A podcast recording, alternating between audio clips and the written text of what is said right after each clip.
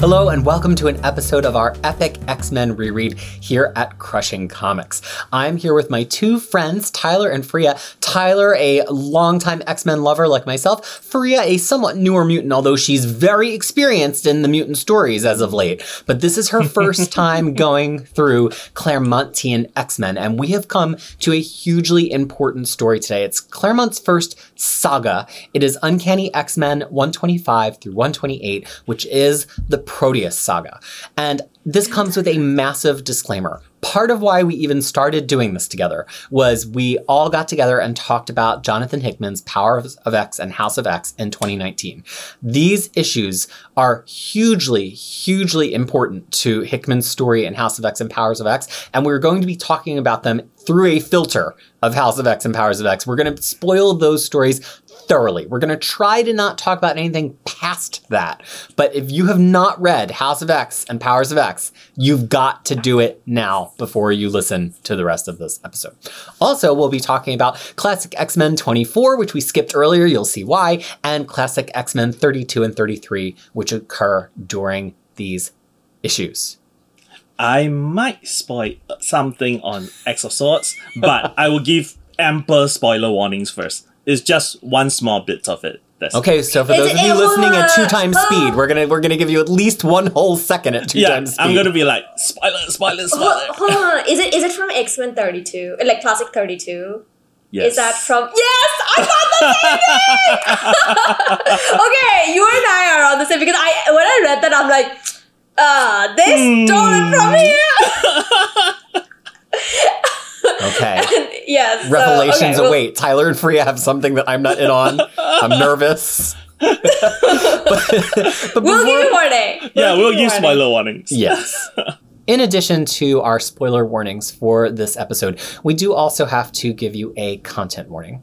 Some of the material in this issue hits very specifically at the, a past of a certain character's life that includes certainly domestic violence and possibly some sexual violence. And we get into a discussion of that and the implications of that on the plot. And we do mention some specifics in related to both of those kinds of violence. So we understand that for some of you, that might not be a safe discussion for you to be a part of. And we completely understand that we might be seeing you next episode because that is throughout the episode. It's not something that we can just say, skip to timecode X and get past it. So do what you need to do to be well and be safe. And hopefully you'll join us. But if you can't, we'll see you again next time.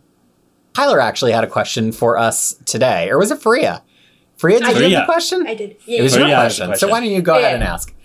So my question was that what is one property, and it could be books, movies, TV series, what have you, that you have been meaning to consume your entire lives and you still haven't gotten around to?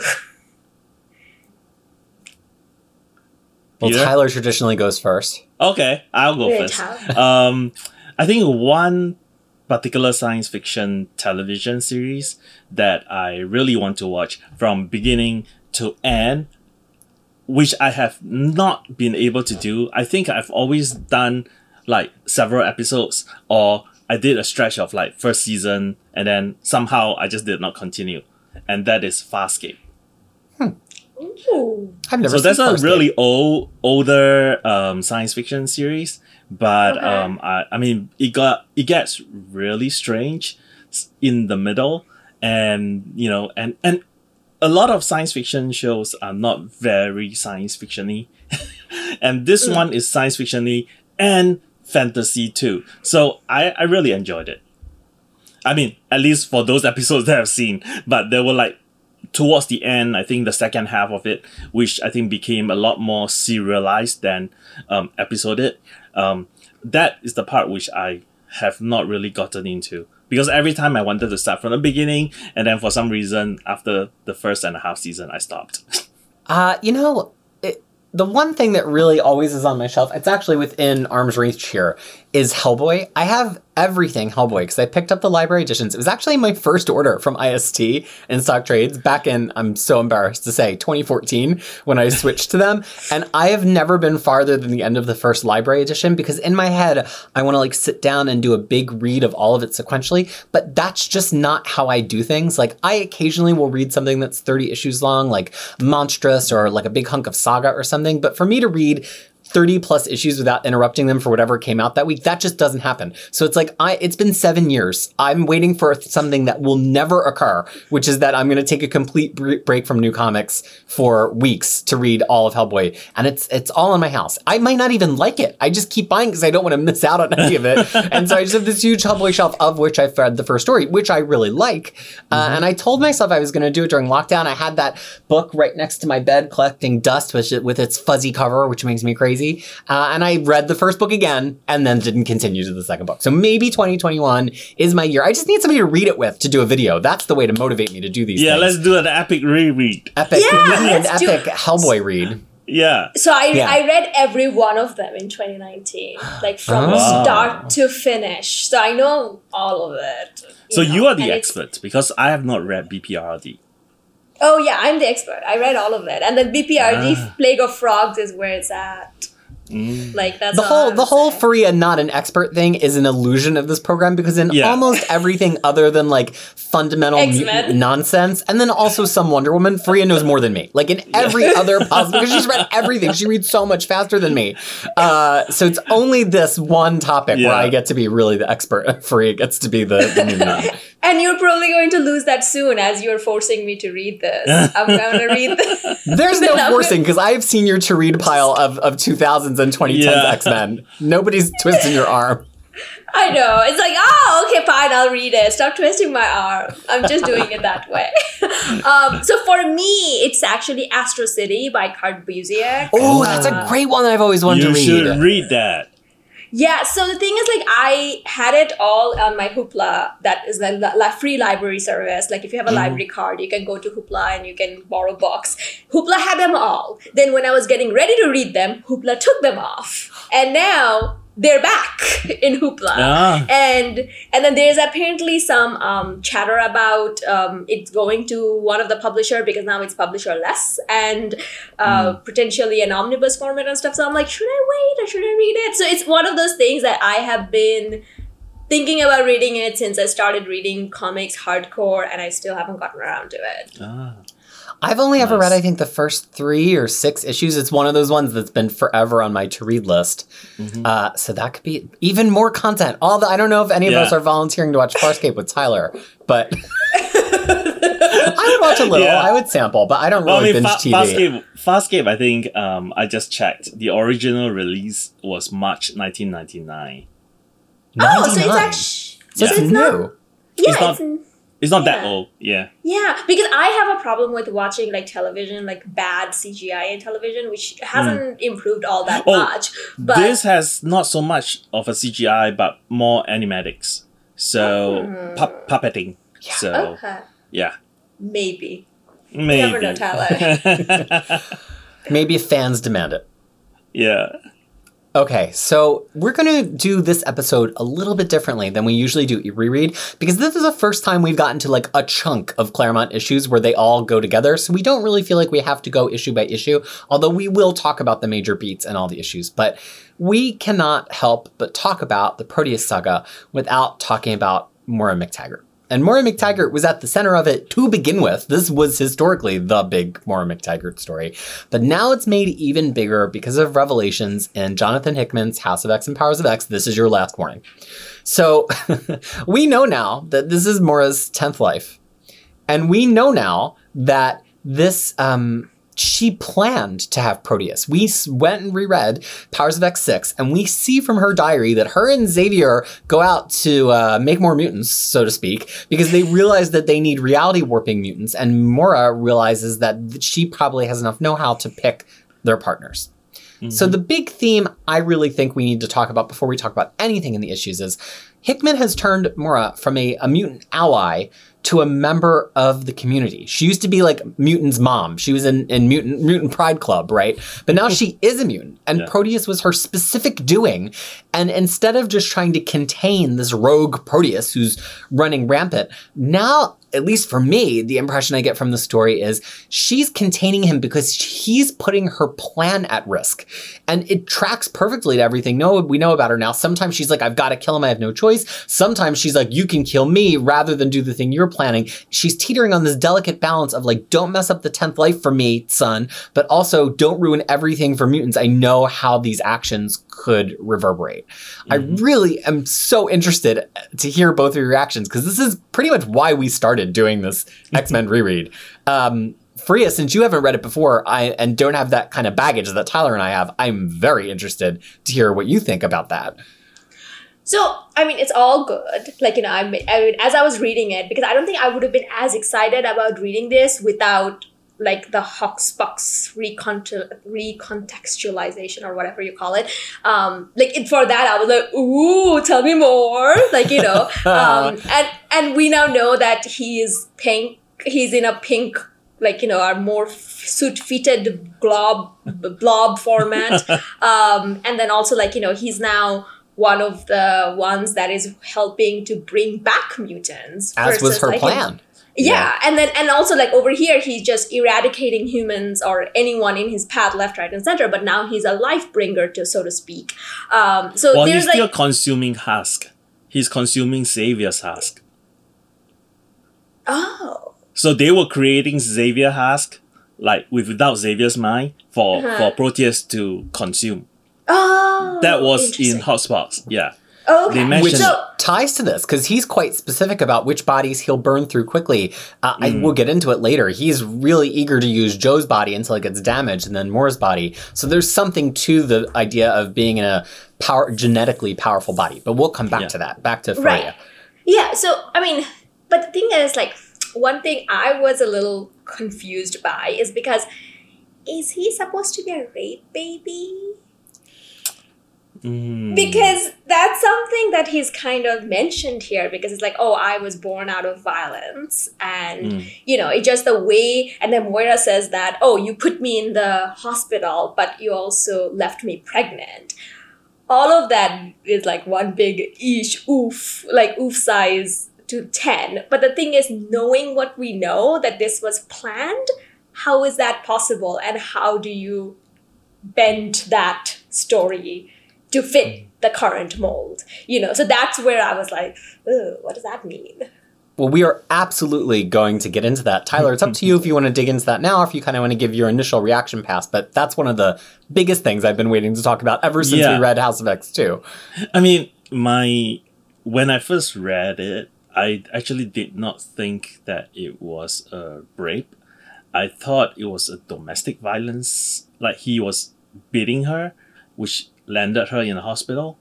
And mm. then you know but he didn't know that she was pregnant when he was being abusive to her. So but on this reread i sort of got to the same conclusion that it was both domestic violence as well as rape. So um yeah and and yeah and then the that question came up right? Like okay if she's trying to conceive his baby. So how how how unwilling is her in this case?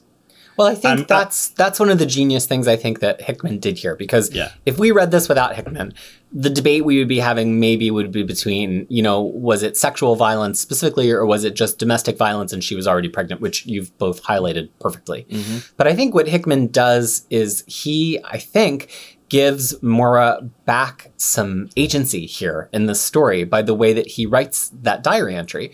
Because Mora absolutely meant to be in this relationship and had some amount of control in this relationship. And I think it probably recasts that it's probably domestic violence without being sexual violence because of Mora's plan. At least that was my read that I got now in the wake of House of X and Powers of X. I'm interested to hear what the two of you think.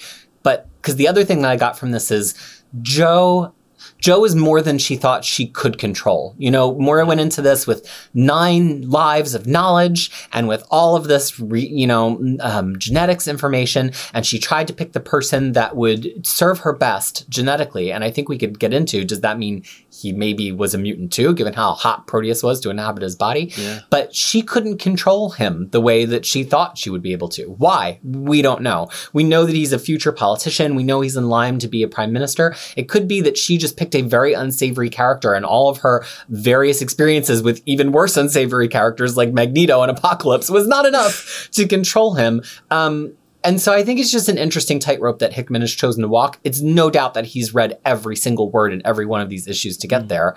But um I you know, I think he's made a very conscious decision to give her an amount of agency back, but she's not to she's not lying that he put her in the hospital. So clearly something happened that got outside of her control. I don't know, Faria, what what this is your first read and only read. What was your take on all of that? I mean, that's what it is, though. It's like, you know, I think um, at the end of the day, I kind of came to the conclusion it's like, oh, okay, maybe we're not supposed to read every single word and trying to twist a story that was there before and then a new thing because it just kind of falls apart in a lot of ways. But the thing is, I mean, then it just kind of becomes like, okay, why Joe? Like, why Joe MacTaggert? Like, w- what about him? Like, you know, because she's saying that, oh, she's choosing them based on genetics and stuff wouldn't it make sense to pick another mutant and or how does she know that this is like i mean if you're if you're trying to get to a specific mutant power the only way to get there would have probably been to create the mutant in a test tube or something you know versus like you know trying to go do it naturally so why Joe? now that's a question that i guess like maybe in a moira series we'll get an answer to someday down the line I don't I know. have I have some thoughts, but Tyler, do you have some thoughts? I mean, it has been shown that two humans can give birth to a mutant.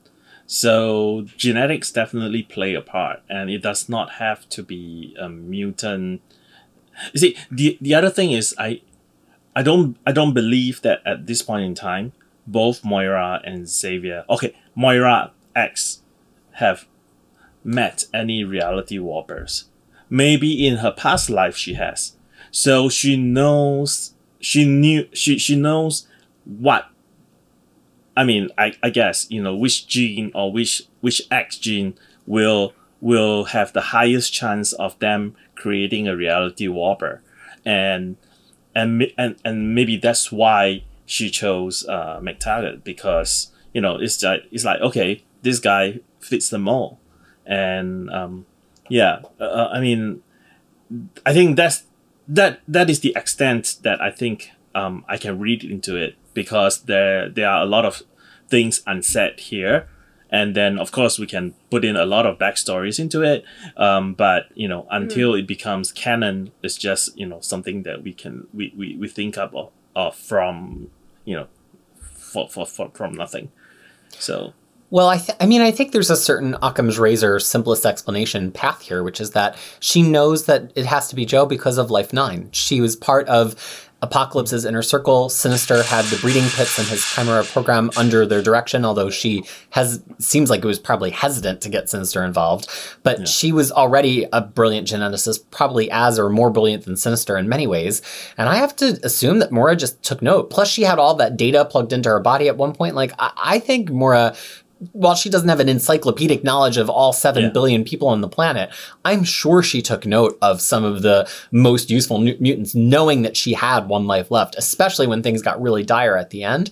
And I'm sure she kind of just took note, like, hey, even though she didn't have this plan formed until the diary entry with Xavier in Life 10, I bet she's got some favorites in mind that she knows produce some interesting results. And, and I think that's where Joe and both Gabrielle Haller and Joe came from. And they're both super ambitious, notable people. You know, like even if Mora had not mm. messed with them, they're people who she might have known about in her world, right? Which is, again, Hickman's pure genius in planning. Yeah. Joe, would Joe have probably been the prime minister at some point in one of the prior lives? Maybe, even without Maybe. being, she, she definitely was never married to him before, but he might have still gotten to be prime minister. Would hmm. Gabrielle At some point, isn't she the ambassador from Israel at some point to the United Yeah, Nations in X Men? at some point, Would she yeah. have done that without having ever met Xavier and Magneto?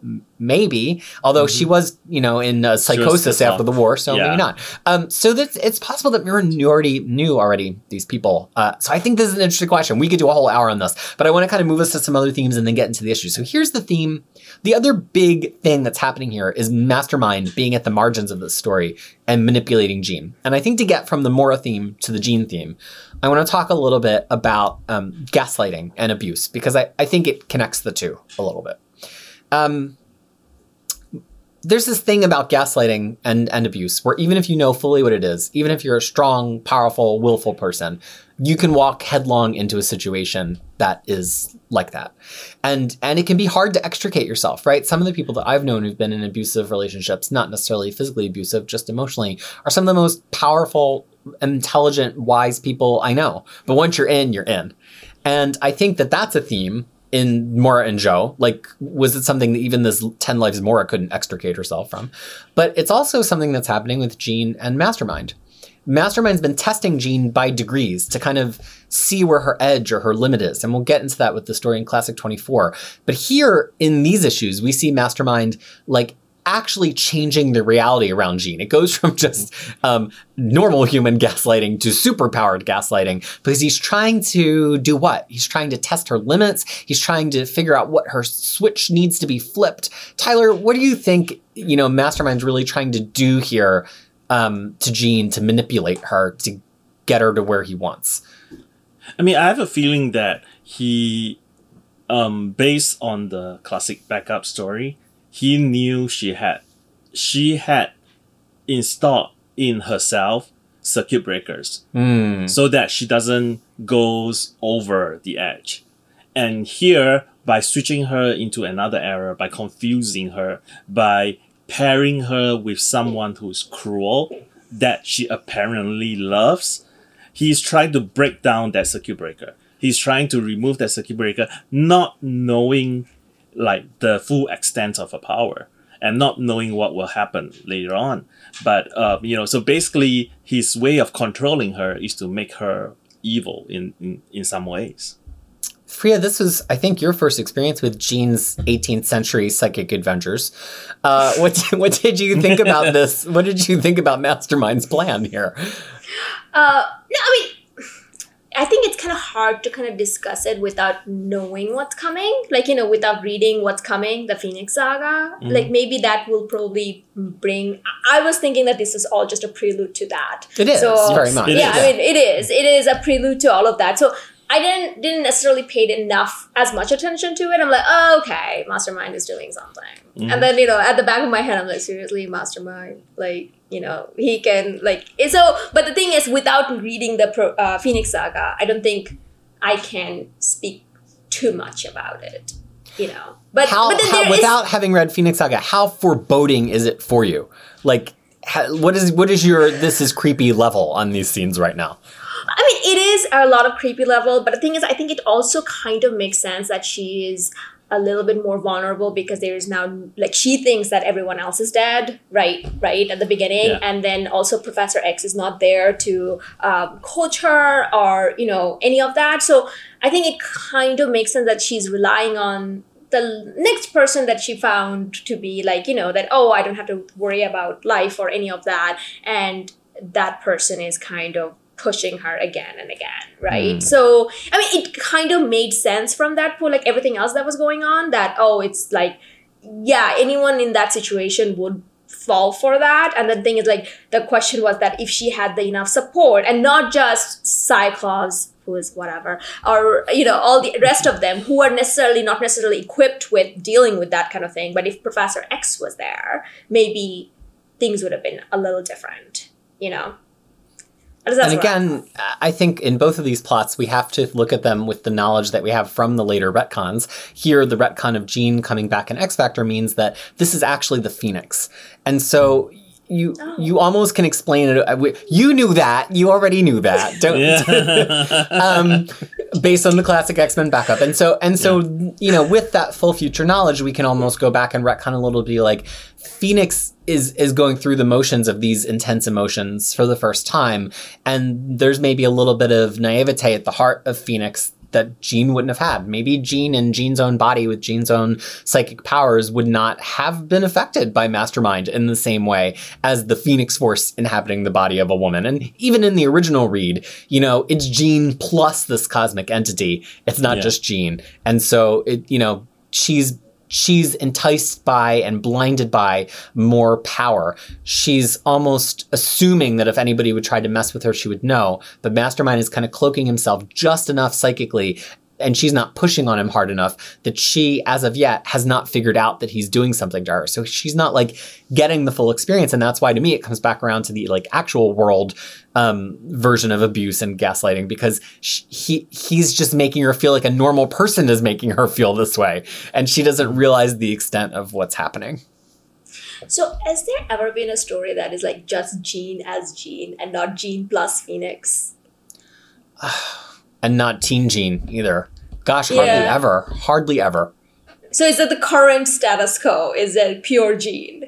I mean, I think Everything- Morrison got the closest to writing Yeah. pure Jean of anybody. Like he gave Jean, or they gave Jean some, uh, some like pure she's off on her own kind of moments, and I think that's as Mhm. close as we've ever gotten, quite frankly. Well, I mean, the current Jean is resurrected, right? Yeah, So, but she's s- Jean, as far as we know. Like, yeah, Yeah. I mean, it's not Jean plus Phoenix. No, like, no, no. It's not No. Jean plus this other thing. It's No. it's it's just Jean. Oh, okay, Just that's Jean. interesting because because a lot of people is like, oh, this is not Jean. I'm like, maybe this is Jean.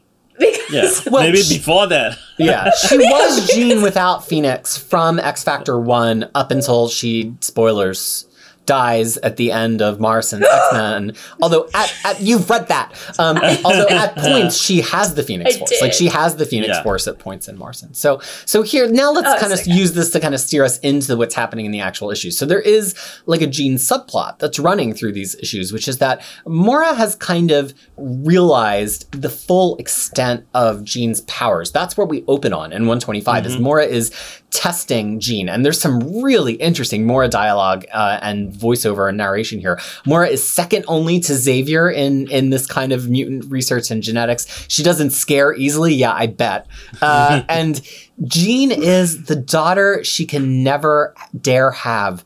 Mora MacTaggert is afraid which has layers because not only within the actual story she's afraid of what she's wrought with Proteus, but you know Mora could probably produce some other very powerful mutants if she wanted to, and um, but she now sees what's going on with Jean. Now, if we put our House of X two knowledge on top of this, Phoenix has happened in at least one other life. We saw the Phoenix Five Yeah. in life number four. But that doesn't mean all of this Jean stuff went down the way that it went down there. And um, Morris seems genuinely surprised, alarmed, concerned at just how powerful Jean might actually grow to be. And in parallel, we see Xavier in space, like finally getting around to read the after action report of some of the M'Kraan crystal stuff, and Xavier realizes it too. And of course, when you layer all of this Mora stuff we know now on top of it, they're both not only having an oh crap moment to Jean being that powerful, they're maybe also having an oh crap moment of like, this could end the universe and end our whole lifetime gambit, our Yeah. whole Mora X plan before it comes to fruition. Tyler, what are your what are your thoughts on the kind of I mean, Jean that- power subplot here? that was the the Xavier run, rushing back was exactly how I thought. Um, you know, with the HoXPoX back story, I mean, story right now, that that was exactly how I thought. Um, he was thinking. He he wasn't rushing back to save Jean. He was rushing back to prevent Jean from destroying this timeline, in which they have they have done so much Yeah. to to ensure human uh mutants uh supremacy you know um a, a a, a couple of years later. So so that's what i was thinking of like um i mean in in moira's um sense i thought this was the part which sort of break a little bit from hickman's uh retcon. And so i mean i didn't really think in terms of like oh wait she she met the phoenix five before. So so I'm I was kind of surprised that she was that surprised, you know, of of, of the Phoenix power here. Now, Freya, you don't have quite as much baggage as we do coming to that. What did you think about Mora's realization of the, the dawning on her of how much power Jean truly is wielding at this point? So I kind of looked at it more as like, oh, this is something new than what she has seen before Mm. firsthand life and whether her her the gears were turning in her head how can we how can i use it for the new this new life because every we have seen it that in every life there was something new. Like you know something new she tried right? Um and given that this is kind of the last chance or so she or so destiny tells us um like you know she just ruined everything for her. She probably thought that ooh this is like a new thing that i'm trying. So i'm kind of that's one of the reasons like any, anytime like she was pro pro like you know she was testing all these new things on her and then it's like oh let's let's see what you can do. Let's twirl a little bit. Like i thought that that's where it came from that she was trying to see how this can be used for our target like our Mm. uh, plan that's how i looked at it And you know, Claremont lays it on real thick here with Jean, not only having Mora kind of react to her as a scientist, but Jean does her whole little fashion moment where she twirls around and she telekinetically rearranges the molecules of her costume, which we've seen her do before, but not with every twirl of a pirouette, every one being a new costume. And then she also makes this, or somebody else makes the comment about her, that she's changing her metabolism so she doesn't get as cold without as many clothes on, which is not the same of just the, like telekinetically screening out the cold air. Basically, she's manipulating things down to a molecular level. She's her own reality warper now. And it's really interesting to see that plot overlaid on the Proteus plot, mm-hmm. especially with our future knowledge, because Moira's like, oh wow, like here I have this reality warper under lock and key, and Jean is at that level too where she's able to manipulate, you know, reality. Um, although she still cannot detect Proteus or Moira psychically, and neither can Cerebro. I wonder if that's a trait that Moira and or Joe have passed down to Well, their child. I think more. oh well moira has that yeah, Yeah. moira Yeah. cannot be detected Yeah, and at the know, moment, he- neither can Proteus. you're right. right. Yeah, In this story, Proteus like- couldn't too. Yeah. Yeah.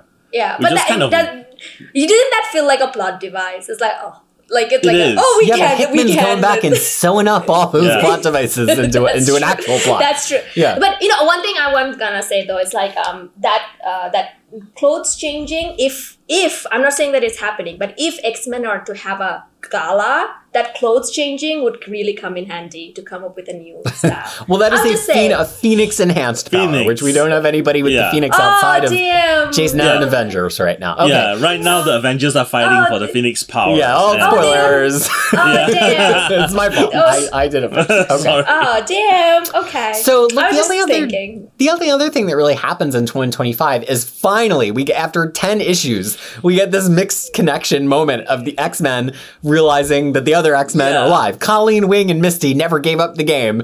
But Beast comes to check on the X-Mansion and he's like, the alarms are off, and then he gets in a fight, and then the X-Men are like, You're alive. And then he's like, Well, Jean too. And then Cyclops freaks out and calls Marila, and Cyclops is so wound up, not because of Jean though, but because Polaris is attacked off screen by Proteus on Marila, that Cyclops fires up the team so fast that the beginning of 126 we find out that he didn't even bring Beast with them. Like he was Beast was right there, but Cyclops has them all in the air so fast, uh, you know, that he the, the Beast doesn't even have time to get on the Blackbird. And then it actually, they actually, one of them actually said, this, "Oh, Beast asked us to wait for him." It's like, no, we Yeah. don't have time. Let's go. let's go. Let's go. Let's go. Um, yeah, because Beast said he has to go back to the Avengers mansion to to inform like Cap or Thor that he he needs to leave to Moon Island for the Yeah, for, it was the at that reunion. time. yeah, it was at Yeah. that time when there was no telephone, there was no cell phone. So No. tough Yeah, well, the mansion was having problems with the phone service Yeah. being turned Yeah. off. and also we- and also like weirdly nightcrawler is just standing above the front door waiting for intruders to come in he's like he has nothing to do so he's just like oh i'm gonna hide in the shadows here just waiting for someone to come in That's true. because But it- because because the alarm has all been disarmed right because Right. Beast Because said they're that. living in the office, yeah, yeah, in the mansion. so, yeah. so they're not. I mean, so, so yeah, so so I don't know. Nightcrawler is just randomly doing like sneaky stuff. Like, oh, let's see if I can hide in the shadow above the door, the front door. So I mean, to that point though, it's like I was.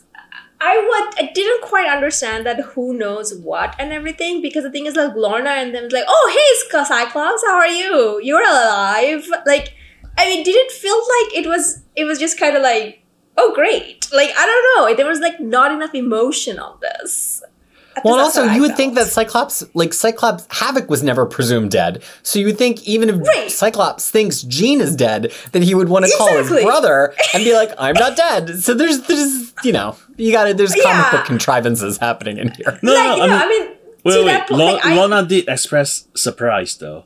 She does. No, she Lorna did. did. No, she does. But my that's my question. What Peter was saying that why don't they know that they're alive? Because he didn't come back and tell his brother that hey, I'm I'm okay. And Like- they've been No. back for a while now because they were like training before the Training. arcade thing Yeah. happened. It's not like they're Yeah. like fresh off the plane from their whole like Japan Well- Alpha Flight everything anymore. Yeah, I mean, is is really the the question is really between arcade and the start of this issue, right?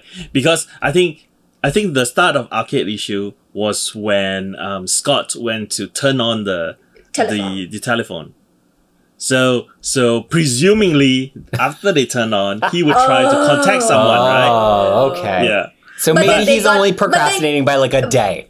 Yeah, then- so, so they got, got- caught by arcade. Oh, okay, and then they then he got like all like all um all tied up with the with the danger room, and then yeah. forgot to call. and then Colleen Colleen Wing gave him the key, so he forgot to. Oh. Oh Oh, yeah, yeah. then he forgot everything. Yeah. Okay, that makes so much sense. And yeah, this was before text messaging people, so that makes sense. I mean, that I don't remember that world, but uh, or, or, or maybe Scott did call Havoc, but he called Alex in uh, Alaska, and no one picks up the phone because they were supposed to be studying rocks in Alaska. Oh yeah, good point. Claremont Claremont keeps track of these things. I'm sure Yeah. he had a plan. okay, There's Tyler one to the other thing in- okay, Yeah, there's one other thing in 125 which is worth mentioning, which is the other subplot, uh, which is that Magneto is back on Asteroid M, kind of licking his wounds, and I've you know a number of very attractive panels, but there's nothing really comes of it. Claremont's just reminding us that Magneto's still in play Yeah. somewhere, and that won't really come into fruition for qu-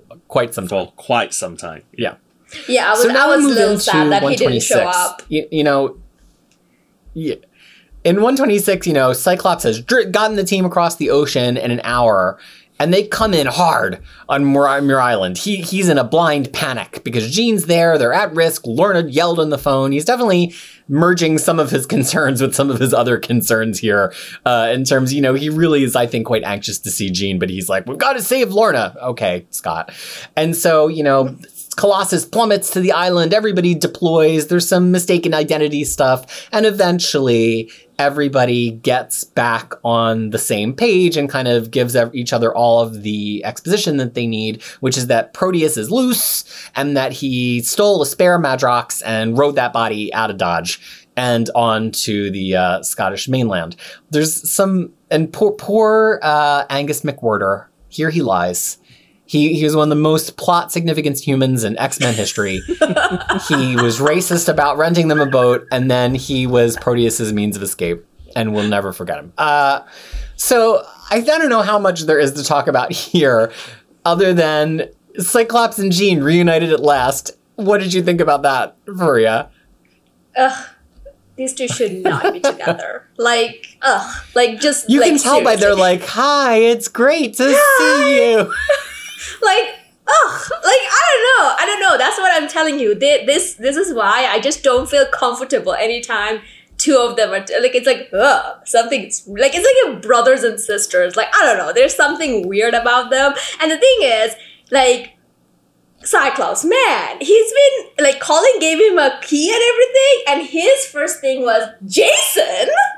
That was the first thing he tells Jean. Who's Jason?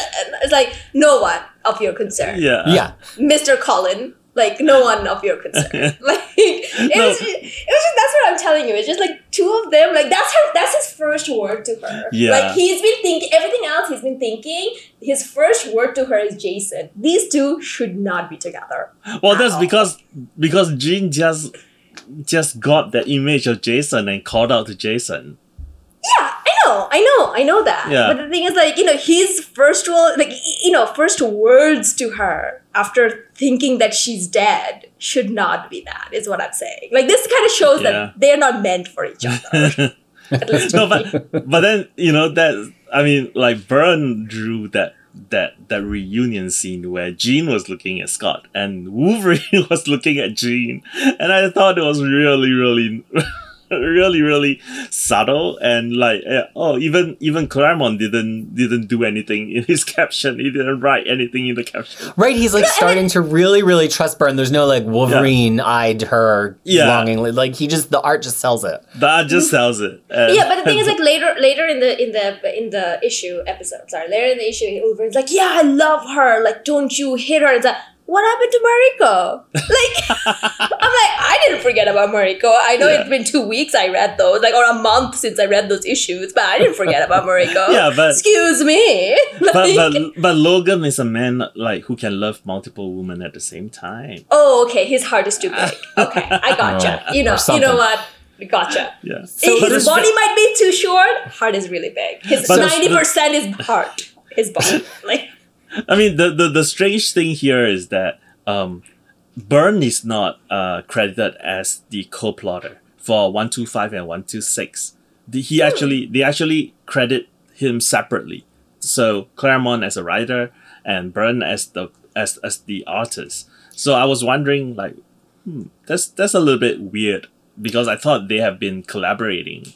I almost wonder if it's that Claremont just knew he had to get so much plot material in in 125 and 126, but then because of all the reality warping stuff, that like 127 and 128 were more Marvel method, where he was like, I don't know, Byrne Nightcrawler tries to stop him, and Byrne just draws these like ridiculous pages, and we'll get to the. I have a lot to say about the reality warping art, but we'll get there in a moment. Um, at the risk of reading into every Moira MacTaggert line, which I just can't help doing as I'm rereading right now, there are a few that made my, my ears perk up. One is uh, to say to Cyclops, "You've no idea how glad I am to see you both alive," which is like not only that they came to rescue her, but like you know she knows how in- integral these X Men Yeah. are to their plan. So like the idea that there was a team wipe, and knowing that in because of, of um, Deadly Genesis, her backup team also wiped like she's like already she's probably in there being like god damn it i gotta go collect rain and we gotta Another activate group. the new mutants right like Yeah. she's already to her like third plan so she's like oh thank goodness i don't have to rely on backups on backups but then the other thing that like really really jumped out and you know that hickman read this panel as he was making all of his sinister notes here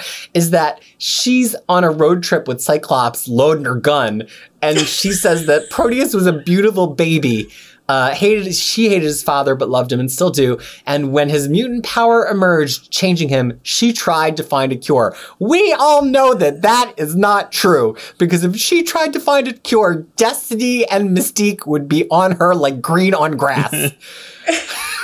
No, that was a bold faced lie. That was I was yeah like she just ah, straight up honey, lied i you're tried to find a cure like no you didn't. You were a mutant ally. You would never try to fi- like you know cure a mutant like you know a mute like mutancy. Like that's not your thing. So it's like why are you lying? It was like girl that's a lie. But the thing is like i every time she she has a gun i'm like life seven. Or no life six? No life seven, Seven, like whichever seven, one. No, seven. seven, life seven. Seven. she's real good with the gun in here. I mean she's doing like sniper shots. She's like Yeah. firing fa- she's really really hickman made it Right, all yeah. make sense it was hickman Yeah. all along Yeah. uh Well, it, it, it is also this issue that we have the first mention of Wolverine's adamantium. I thought that was the first time. yes Yeah. No, before that, it was hinted at that his bones are sort of like unbreakable or something like that. And then but the claws here, connect, but they it never was like- come out and say it. yeah, this Yeah. one just comes out and say that. Yeah, and this is, and I, I also noticed that because at first he was like, oh, because I thought that they're just gonna mention his claws, but then he's Yeah. like, then he's like, no, it's like all of me is like Yeah. adamantium. I'm getting there. so the the other thing that struck me about, and you kind of hinted at it in that Moira statement, is the way that Moira used to work as a character is like she had this baby who was a mutant. She was all by herself, but she was also a Nobel Prize winner, and so she's like, "I'm going to cure this." And in not being able to cure it, she kind of becomes an ally, and she knew Professor X at some point, and like, and it actually kind of doesn't make a ton of sense if you line it all up, because like, Yeah. really, this person who met Professor X and then randomly had a mutant baby, it kind of just like doesn't all line up. Now, of course, we know that she she's just telling Oh, a right. version of events Yeah. that mirrors her own journey from life one to life three of finding out she was a mutant and trying to find a cure to Scott because it's convenient and it's a convenient lie because there was never a cure and she never was. She maybe was a little bit alarmed by how hard Proteus was to control, but she also might just had him in that room like somebody, you know, a kid like keeping a baby bird in a shoebox under their bed, uh, just to like hide it from everybody else. Like I don't know if we have to fully buy that he was in the room just because he was hard to control. He was in the room because it wasn't time to use him yet. Yeah. which is kind of a little upsetting as well. Like it's like, oh, you're just hiding your child, like hiding this person away until he's useful to you. Like and Yeah. not just hiding him away, like hiding him and keep keep keeping him alive, right? Because she's Yeah. she's she created this this cell with like the energy Yeah. that that mm-hmm. feeds him, right? So right. yeah, Well, also there's a discrepancy in the timeline. I think we're meant to read Proteus here as being uh, anywhere from 16 to 19. I kind of always thought, or even older. Yeah. But if you go by the math in the timeline in House of X2 that continues through all of HoXPoX, uh, Proteus is like 10 to 12 years old here. it's like yeah, What? like really young. But it's kind of like, wi- wi- and so you have to, but he also says that every time he gets into somebody else's body, he absorbs that person's memories and personality almost in like a reverse rogue kind of way. So you have to wonder if his like sheer seething hatred here um, develops by being in MacWhirter's body and then the cop's body and whatever. Like, we have no way to know um, how evil Yeah. or old original Proteus is because we don't really get to experience him before he takes over MacWhirter's body. Yeah, I, I blame Well, Mac, no, to I be blame, honest- blame Mac Widow. Well, hold on, hold on. But no, no. But hold on, hold on. It has to be more than twenty though, because he says, like, she says that it has been twenty years she, she hasn't seen Joe. So Yeah, she, but that's like- be- Sliding time That's still. like I mean, you're right. time. You are 100% right. It Yeah, just yeah, yeah. can't be 20 Okay. years anymore. Oh, okay. because but, of no, but, the, yeah, the because of the stretchy time, straight. Oh, okay, okay, I gotcha, I gotcha. But but the thing is, like, yeah, it's just like I'm like, if he's ten, then that's like, oh, poor baby. Like he just got his power then, and then he then he got shoved into a vault. It's like Yeah. stay there. Oh, that's mm, not the Mm. Mother of the Year award. No. Sorry, yeah, Moira. but we know that. Yeah. that's true. Uh, so we're going to talk about the end of the issue now. It's going to be tempting to talk about Classic X Men um, 32, but I really want to save it to the end. So, at the end of the issue, Wolverine and Nightcrawler manage to corner Proteus, and we get that whole revelation about Wolverine's adamantium body. And uh, so, Proteus really begins with the serious reality warping, which we haven't really fully seen yet up until this point. At this point, he's just been this body snatcher. And Wolverine, even though he's relatively immune, is just absolutely shaken to his core by this bendy, twisty, rubbery journey that Proteus takes him on. And Proteus realizes that he can't get into Wolverine. Nightcrawler's of no use because he sticks out like a sore thumb. So Proteus gets fixated on Storm. So Thoughts on this And sequence, call- Tyler? no, I thought. I mean, I thought it was kind of brilliant because because he's like, oh yeah, um, I'm. Nightcrawler is the obvious easy target here for me to get into, and then he's like, um, but no, I can't I can't hide, you know, looking like him. So let's go to Storm, and um, you know, so so as to delay. I mean, it, it's kind of like delaying the action so that the rest of the X Men could potentially catch up. But um, yeah, I mean, and and then of course, you know, the next issue we get quite a few other things happening, which I which which which for me I think was the part that I that that I actually remembered like very distinctively, um, distinctively when when uh, uh, even now like even before I reread this, I remember that particular sequence of scenes that um um that that that, that I loved. So Freya, you had something right as we began talking about this. What did you have to say about this encounter? Well, one thing is like um, Proteus called Storm Blackbird. Yeah. that was that was weird. Re- Um, really, really sensitive guy. Yeah, Yeah. real- like weird. Um, and then the other thing was that um, this was I don't know. I mean, in modern, if you're looking at it from the modern point of view, it's like, oh, Proteus surely will not hurt a cop. Like, like, okay, why? like, like why is that so different. But yeah, that just kind of two things that uh, uh, that stuck out. But the thing is that I really liked seeing all the reality twerping things, and I think this is where uh, we will have more to say in issue like when we go to thirty two. But uh, there was like a lot of that. Spoilers. I know we will say that at that time. Um, Yeah. But then also we also see that uh, you know when um, Storm was pushing him, there was actually nothing there. Like you know, it just like you know the, it was just his silhouette. So Energy. that's yeah, that's kind of like cool. Like he actually doesn't have a have anything. It just just the being. Yeah. Like And so also, I that think- pretty, pretty, pretty I mean, there's also this this whole um theme about well, not theme, like whole characteristics about Storm not willing to take a life because I think She won't even kill uh, bees. yeah, I Totally know. I was- fabricated Yeah. bees. yeah, Like, these that were like reality Wilbur. warp from like um crumbling bricks. And she's like, oh, they are bees. I can't kill them, so I'm just going to create a wind to fault. sweep them away. Yeah.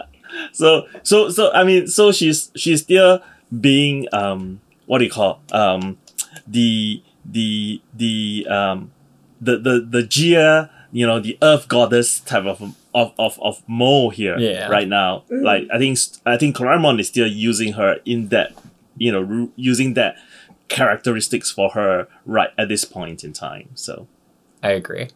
Uh, so I think before we get into 127 and 128, which so much go together that it's going to be hard to kind of tear one away from the other, let's talk about the art for a moment.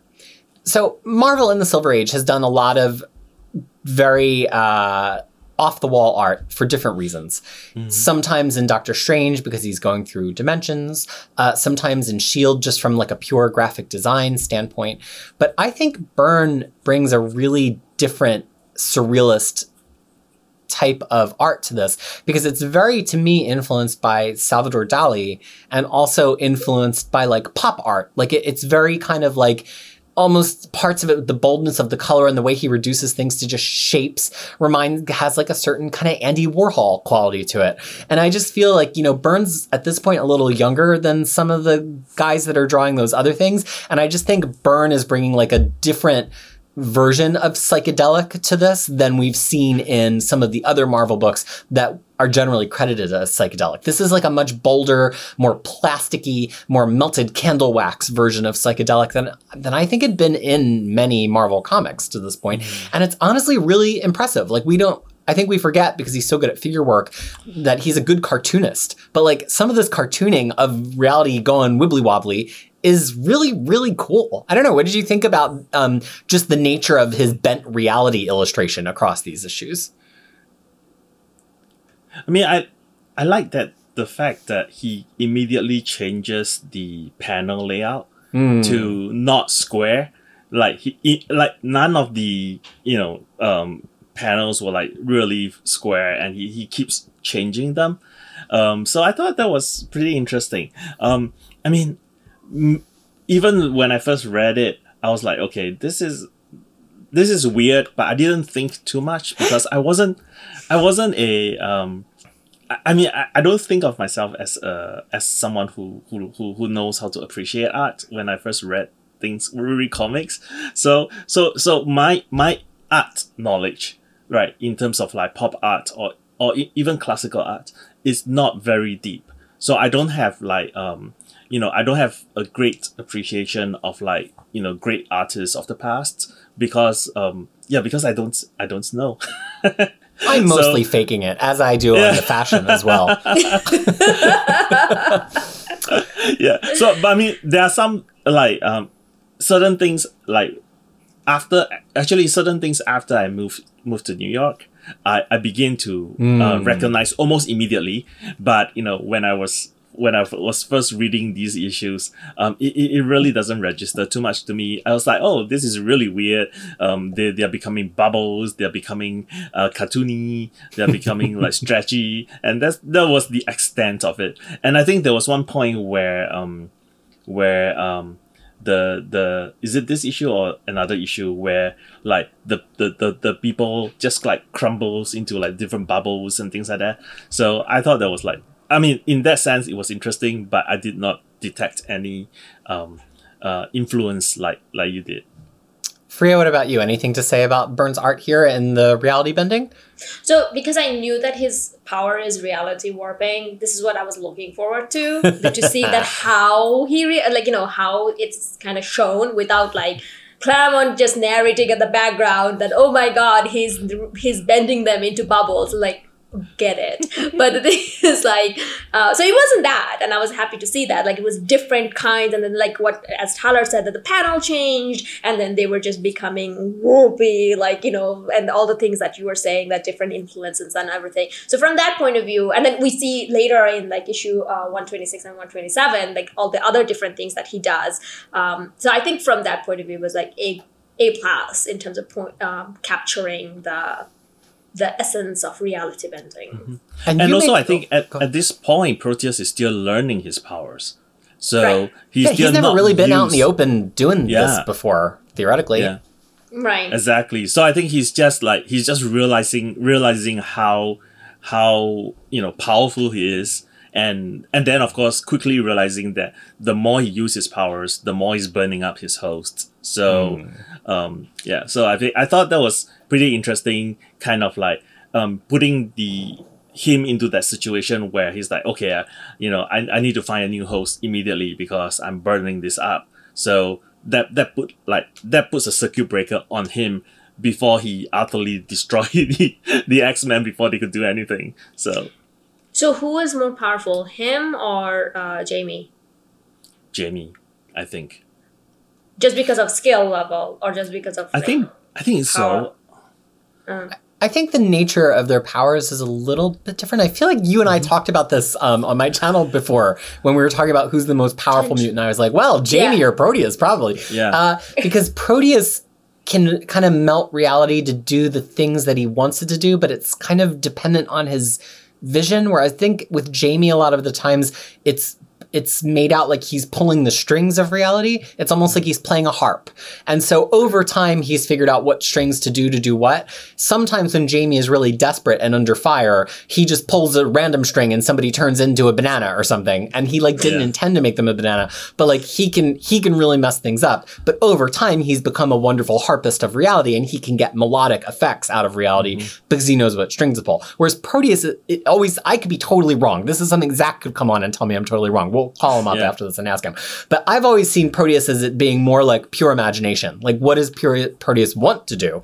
Um, he doesn't really have to have a learning curve that we've seen. Really, there's only like two Proteus stories ever, as far as I can think of. It's this one and Charles Soule's Astonishing X Men. I know. Does he ever come back one one other that- time in the middle, Tyler? Or is that it? I I mean. oh, serious? I want- is this it? This is all the Proteus we're gonna get? Well, he's dead. Oh, He's dead. He's being destroyed. Um, well, I, dead. I That's what I thought. I want to say those are the these are the only two that I remember. So I don't actually remember anything else. Actually, All right, I'm Um, checking. Well, I'm no, on- because the thing I'm is, checking. like, of with with him being there, and this is like, so where does Mastermind fall in place? Like, he's like nowhere even on their skill. like, Ah, what, no, what does no. he? Oh, he's no. My mastermind is like nah. So Proteus okay. is one of theoretically the many re- spoilers. We're talking about stuff from 2010. All right, batten down the hatches. Proteus is theoretically one of the many mutants who are res- resurrected in X Necrosha, I think, because he does briefly ah. come back in a little bit of X Men Legacy in Carey's run, and they do have to briefly deal with him on Muir Island, but it's while he's like a living dead person, and they dispose of him ultimately.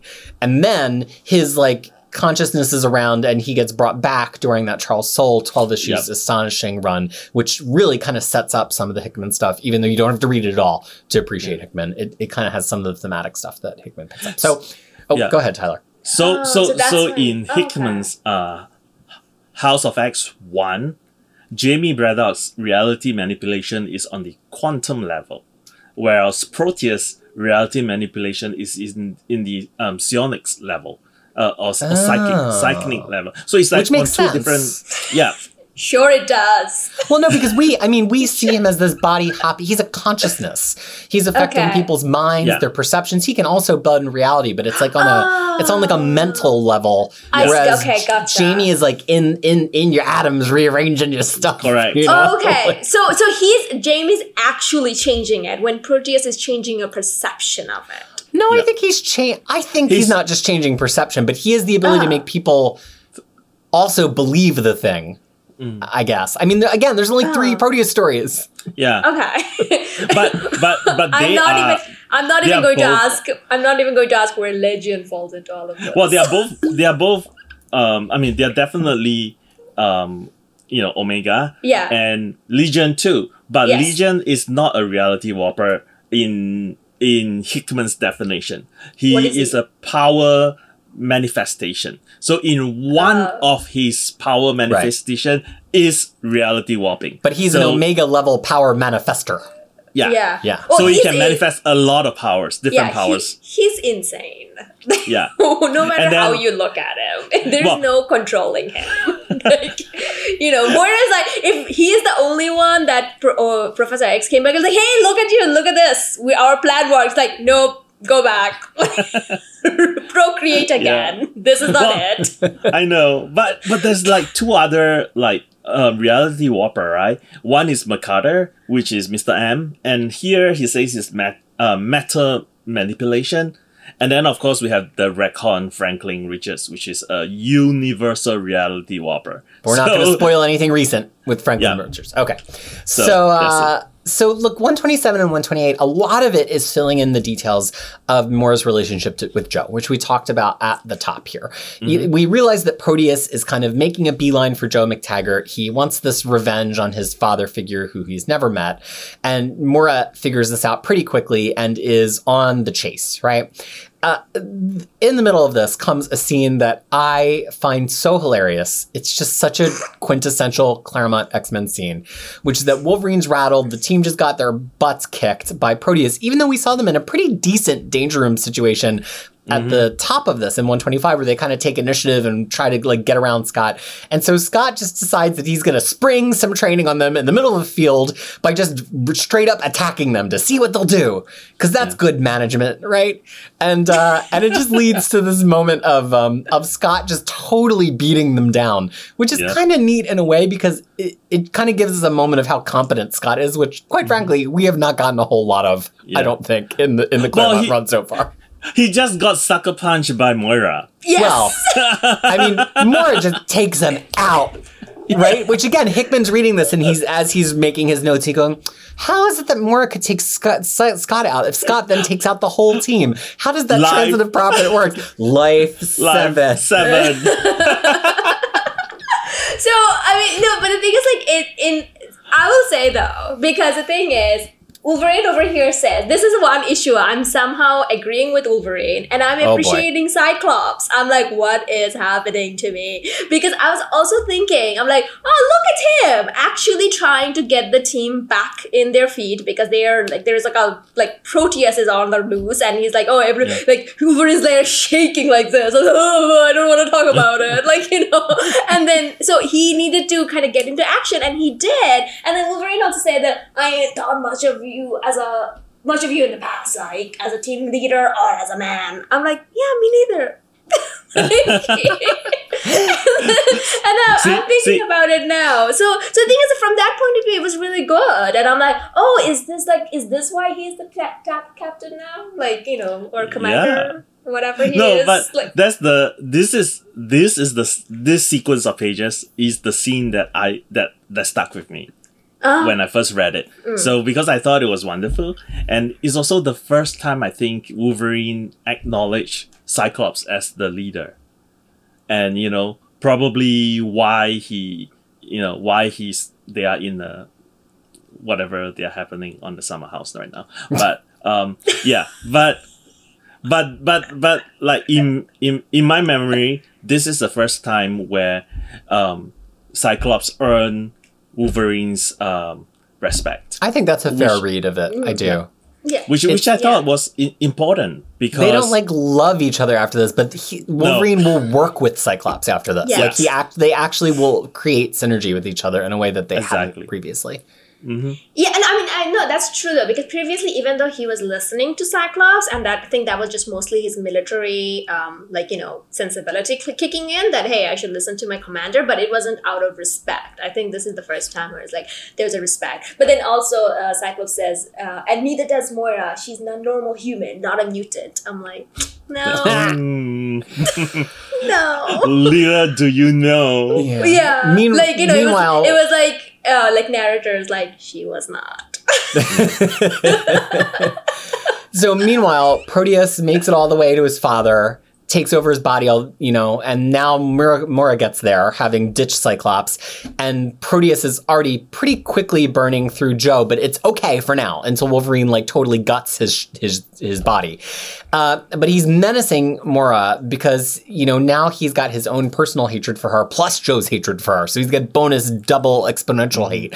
And Moira gives this, you know, she's cornered, and you have to think that a cornered Moira is probably a really dangerous thing at this point.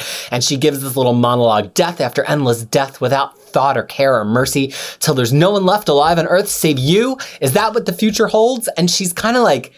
Yeah, I mean, sh- she's seen that. In, that that's life sex, right? Like she's literally narrating to him that like you can be whatever powerful mutant you freaking want to be, and it's all gonna fail because I've tried every which version of it, and you're always gonna be alone at the end, and then you're gonna die, which is Yeah. so much. Again, Hickman genius. Uh, you, you're hearing it from my mouth. I might not like his dialogue, but his planning is impeccable. Um, genius. Agreed. So we end this issue with Moira is kind of captured by Proteus, and the X Men come to engage, and Moira briefly offers to sacrifice herself, which is like mm-hmm. you have to wonder now, like was that a play, or was she like, well, better for me to get sacrificed than him to inhabit me, because it is game over if pure if Proteus gets into Moira's body and realizes all of the knowledge that Moira has, because Yeah. he again is like a reverse rogue. Once he gets into your body, he knows all your stuff. That would be a fate worse than death for all of reality. So Moira's like, if it comes down to it, shoot me. That's what I read. I mean, you know, it was mostly I what whether she was actually meaning it or whether it was mostly just like let's just see how far I can push this before I can get out Yeah. of here. Um, but I did uh, I do want to mention the one thing is like how quickly like she had her hands in her pocket and then he's like, "Oh, you know, Moira, like, you know, the Joe is like there and then she just whips out the pistol like that. I, I thought that was like a, such a like it was like it. shh. and then and then there's also actually lines wrote like you know drawn to show that that she just go went a whoosh and I'm like love that Yeah. that was really good Well, no, but also also Jean, right? Jean telepathically carrying five X Men. oh yes that was Yeah. that was something I really wish they just kept don't didn't kept on mentioning it or Scott Yeah. just, uh, Scott just didn't keep on thinking about it but as she was carrying all five uh, Alex was holding on to dear Lorna like I this know. on the Yeah. side I'm like oh he's so pathetic well, he's so pure. he just wants to be with Lorna. He doesn't care Yeah, about all this other stuff. like oh Yeah. But- like it's so but he the- needs to be protected someone but the him. thing the thing with with Jean is that not only is she carrying them like telepathically, five of them, she's making them fly like Superman. Do you see Right, they're not just yeah they're like ooh Like if you had to carry a bunch of random mutants around with you telepathically, wouldn't you kind of just mush them up into a ball? Yeah. Like with- you know, there's more efficient ways to, to do Yeah, that. because you look at Scott, it's like, oh, he's flying. do it again do it again Tyler But again, it's all these little subtle things that Claremont is doing to show us that she's more powerful. And here's a note, which we've kind of offhandedly mentioned. These mm-hmm. four issues have relatively little captioning from Claremont other than when he's doing recap and flashback. He is not describing the art a whole lot. He's not even really describing Jean's power as much as he has before. So, especially with 127 and 128 probably being Mar- Marvel methods since Byrne gets the co-write or the co-plot, um, he's kind of just letting the art do the lifting. And we're really getting a sense at this point the Jean. I mean, Free, are you feeling it? Like this Jean is not the Jean that we knew even in Magneto's lair in underneath the volcano. I'm feeling the gene You're feeling the gene. So look, we roll into the we roll into the final issue here, and mm-hmm. there's really only two big plot points for me, although I'm open to anything you all want to talk about. It's the fight against Pro- Proteus and reality. The two things that always really stick out to me about this issue is A, this is really good teamwork from the team. It's like the Magneto fight where like Nightcrawler realizes to teleport away the um the helmet. You know, like the one that always sticks out to me is Cyclops realizes he can catch Wolverine by shooting him with his optic beams, which I just think is so great. But the whole team really like is working. You know, you feel like all this training has finally paid off and they're reunited and they're powerful. And also um Colossus the Killer right? Which which kind of completes this little mini arc that we've had for Colossus mm-hmm. that starts out that's really developed in a lot of the classic issues, right? Like him as the artist, the ballerina leaves him because he's a mutant. He he shags his way through the Savage Land. He goes back to Mother Russia briefly, but then comes back. Then after the whole arcade, the proletariat thing, like there there's almost this whole journey that he's been on where he realizes he really is part of this team. This is his first family, and if he has to do something that's against his own morals, his own beliefs, but it's to save his family, he will do that thing. So anything along those lines or other lines that you want to pull out here, Faria, or or or anything else? Uh, no, I really love love the fighting because, and I think now I'm just suddenly realizing why I it took me about six minutes per issue to read these because you're right, there was no caption. Like Yeah. everything that was needed, that was just presented. Now I'm actually realizing that, and I truly enjoyed it, and I understood what was going on. You know, like so I'm like. Please, Grandpa, you don't need to explain everything to me um, but, but I also love that you know everyone's using their power as much as they can. You know, I really love it when superheroes are actually using their power to fight rather than like you know, oh I don't know or like you know just running around like a headless chicken. Um, the one that Cyclops catching Wolverine like that and Wolverine going ow ow ow ow that was, that was the best thing that ever happened. Um, I I really like you know I'm I I like that Colossus didn't go like oh I can't kill you know it's like nah you you're going down You're gonna be fine. you were yeah you you're Yeah. you're too much like you you're going down. Um, and then the one that um, I do want to mention though there's like one scene where Jean's like there's like a skeleton Oh, the- I love that panel. Okay, so the thing is, does the skeleton has boobs? Because I feel like the skeleton has a boob. Look at it. No, that's her body. The it's not. outline of her body Yeah, is it's the around outline of the a body. It's just the rib Yeah. cage. I mean, it's like a little rotated, maybe, Yeah. so Okay, that. okay. I just, I just just want. the rib cage. The rib okay, cage coming. okay, okay. That's that's Yeah. good. That's good. Oh, I see I'm what like, you. I think I see what you mean. No, Freya, there are no, bre- there are no breastbone. I mean, the breastbone is not a literal breastbone.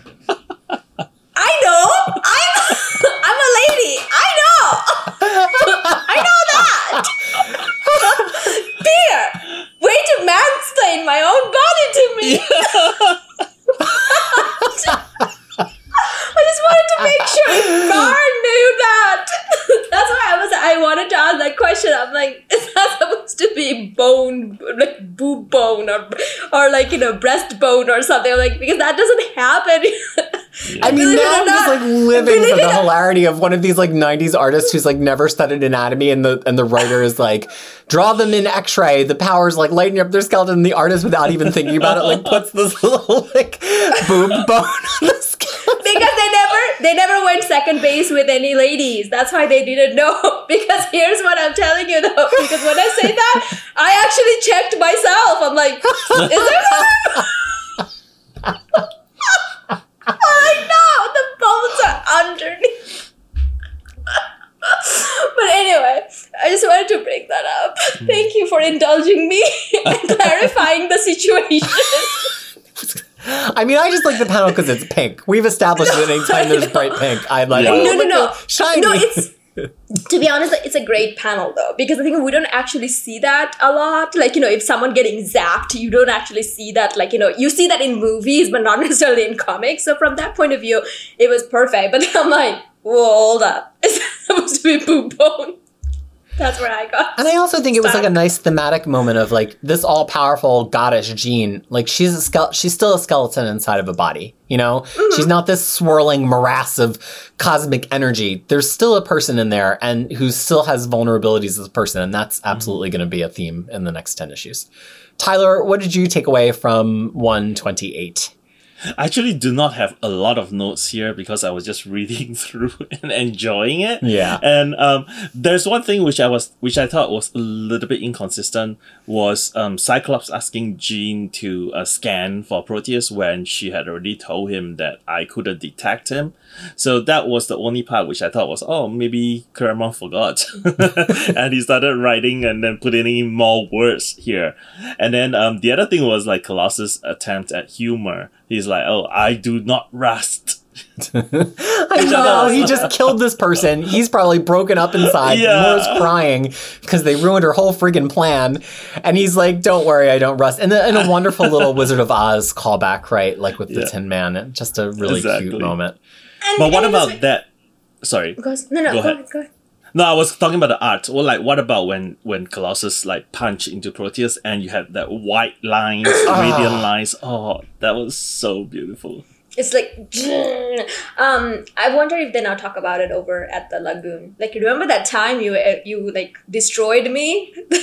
oh no, sorry, he's not there anymore. He's in Savage Land somewhere. Um, the the what I was gonna say though, it's really nice that in the behind the scene everyone's like walking away, but it's Moira and uh, Sean Cassidy. They're just. "Mwah." And then Sean, there was one one time we didn't mention before. Sean is like husband. what is the what? Like Jason, so that was husband. yeah, exactly. But no, to be honest, Sean is justified at that. It's like husband, uh, like you Yeah, know, because I think he was under tell the me. impression. Yeah, I think he was under the impression that she was a widower at this point. So you know, so I, I he that's what is justified. It's like I would ask, like what? so yeah, And I just, you know, I'm, I'm really starting to appreciate that, like, if you read it with all of the Hickman stuff in mind, Moira's not immune to human emotions. You know, she's this badass through Life 10, but like, I, I do genuinely believe that she likes Banshee, and I mm-hmm. don't think she, she clearly had met him at least once in one of the, in lives four through nine, I would imagine. Yeah. But I, I don't know that I really believe there's some big ulterior motive to her dating Banshee. I just think mm-hmm. that she's still a human being. I honestly you do. cannot you cannot have an ulterior motive when you're dating Banshee. Look at him, Oh. like you know, bless him.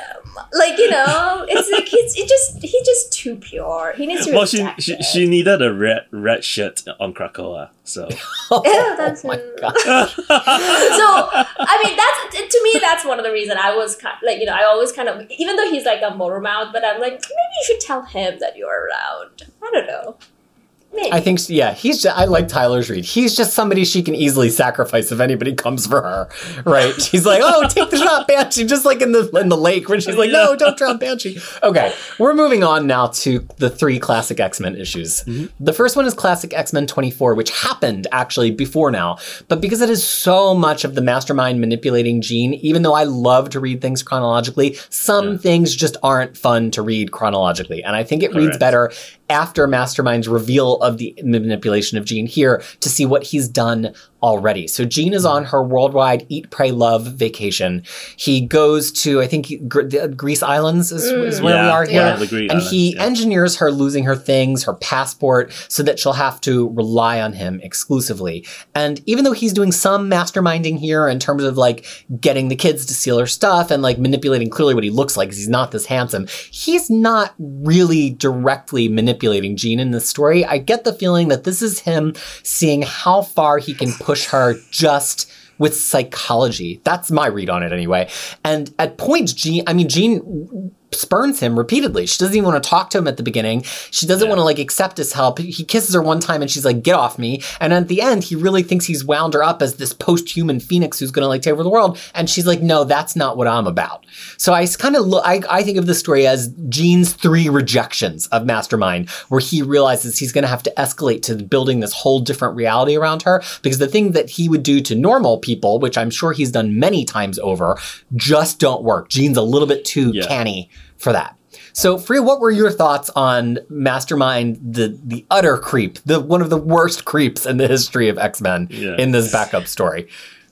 so it kind of reads like every romantic comedy that's out there where it's like oh you met someone but he's not who he is but oh at the end we're in love anyway so it kind of has that story point uh, but he kept on talking about black queen So wh- what's that about? Like you know, I, and that's one of the reasons I wasn't sure that if she's he's trying to bring about something in her the same way, like you know, there's like this same stories that plays out again and again, like oh, you are the chosen one and you have to be that. And I think it felt like oh, he's just trying to push her into being that. So like once again, without reading the Phoenix Saga, it was just like oh, okay, some setup, something's going on. What is this? Yeah.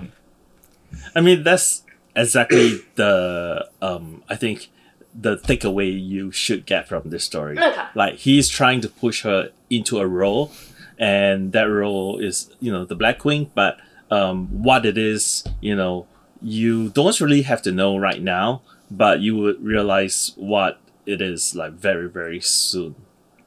Okay, So I'm I'm looking forward to it.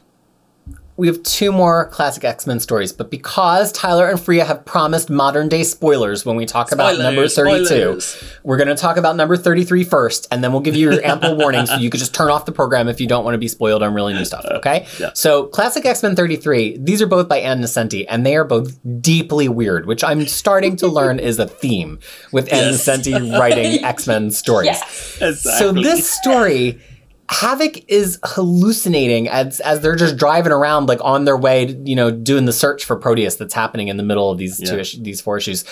And Havoc is just full on hallucinating that he's like merging with Lorna, that he's that they're one, that he's losing her, that he's going crazy. Except for it is not reality warping. Havoc is just having some mental well being problems here, and and and really struggling with this idea of being an X Men and being called to duty, which he really truly does not want. But at the same time, he seems like kind of scared of this oneness, this life with Mora. A lot of this imagery could be seen as like a metaphor for their eventual marriage and togetherness. Mm-hmm. And it's like everything scares him. He's just scared by all of it. And he's like full on disassociating as a result. Freya, I mean, I, I just love your reactions to Havoc because it's all so new and so pure for you. What did you think about Havoc here? I mean, knowing what we know about him, and then the fact that he always has this like never stable, always kind of like living in the shadow, a huge shadow of his brother, both younger and the older one. Uh, like, I wasn't sure that it was because he was affected by Proteus, because he was maybe in Proteus's blast, in one of the blast, and he's like that's kind of bringing up a lot of things. I wasn't sure, but the whole thing was like, get a get it together. Like I just wanted to say, get a grip, get a grip of reality. Like just just get it together. I think Lorna said the same thing, and I kind of hmm. agree. I'm like, you're dating Magneto's daughter. You need to be better than this, guy. Like that's all I could think about. And I I also understand that you know that he's scared, and I think that that's something that's worthwhile exploring for at least mm-hmm. one X-Men or one mutant who is like, hey, I just kind of got into this, you know. But I- feel like it, it either it needed to be more or not at all because this isn't this ain't it because it just made ends, ends up making him look like a weirdo. Yeah, But I almost this the- feel like it would have been better if Proteus was involved a little Yeah. bit to Right. trigger it. Even if he just zaps them once and then like moves on to the rest of the battle, I, f- I feel like it would have given it more of an impetus. But Tyler, what did you think? No, I was thinking like, um, I mean, the first thing when I read through the whole thing was like, again, uh, when I read, read through it again, I was like, uh, what the? like, this is a really weird way to realize you love someone, and then and and also a weird way to realize that you know the X Men could meant the end of the two of you, uh, somehow. And the the thing also is that what I thought was maybe kind of refreshing is that it's, it's not a girl, it's not a female character thinking. Oh about that. yes, yes. So there's a gender swap here where you know Ann Nocenti basically, you know, make Havoc the one who is like so insecure and so afraid of the future of being like a superhero, and also the one that was like so deeply in love with Lorna that you know that he he couldn't see himself um being an X-Men and dying because of an X-Men uh, or, or because he's he's he's you know of, of what he sees the X-Men does. Um so so that's that's that was what I thought was kind of refreshing. But yeah, it's weird. Ta- I'm I'm finally getting to Tyler. Tyler's not beginning to realize this whole genre bending things. yeah. now we come to Classic X Men 32. Just a reminder Tyler and Free are going to spoil really recent, like just barely on Marvel Unlimited comics. So if you're not really close to present on X Men, now you could turn off the program. Although we will have a little outro where we talk about what to read next, but you'll be fine. So I'll just recap it generally, and then I'm I, I open the floor. So um, Classic X Men 32, the backup, also by Nocenti, occurs in the middle of Kurt and Logan's confrontation with Proteus at the end of 126, and uh, it really shows why Wolverine was so rattled. It just gives us a lot more material of what Proteus is putting Wolverine through. And one of the really big themes here is that Logan's self abuse, which is a really interesting beat that Claremont didn't really have his arms around at that point. You know, Logan smokes, he drinks, he just throws himself into battle after battle because he knows his body can, he knows his body can take it. But this mm-hmm. is like a, a, a form of self harm. It is, I mean, it is self harm. It is. And Logan just knows that he's going to recover from whatever harm he does to himself, which means he can harm himself all the time as a coping mechanism, which is a really, I mean, Nocenti, every once in a while she strikes gold because that is a really good read on Wolverine. But now, maybe, or maybe not, I don't know, because now I'm going to turn the floor over to the two of you with plenty of modern day spoilers. Go. well, not plenty, but uh, Fariha, since you got that page, you should start. So the thing is that the all the reality warping that's happening, that's actually was consa- put into one page in Wolverine Seven, right? Like uh, for yeah, I the think seven. yeah for the X of Swords in one page by Josh Cassara. It's like the whole. Uh, like everything that reality warping was going on, it was actually taken into one wordless page by Cassara when he's fighting uh, that Summoner. summoner. Yes, Yeah, It's- in Black Spoke. Yes, and I actually have the original page of that, and I Yeah. look at it every day. So when I when I watched it, when I was reading it, I'm like, ah, Josh. Uh, no, but but the thing is this. That's why Wolverine could defeat Summoner so easily because he was trained. He has been through this before.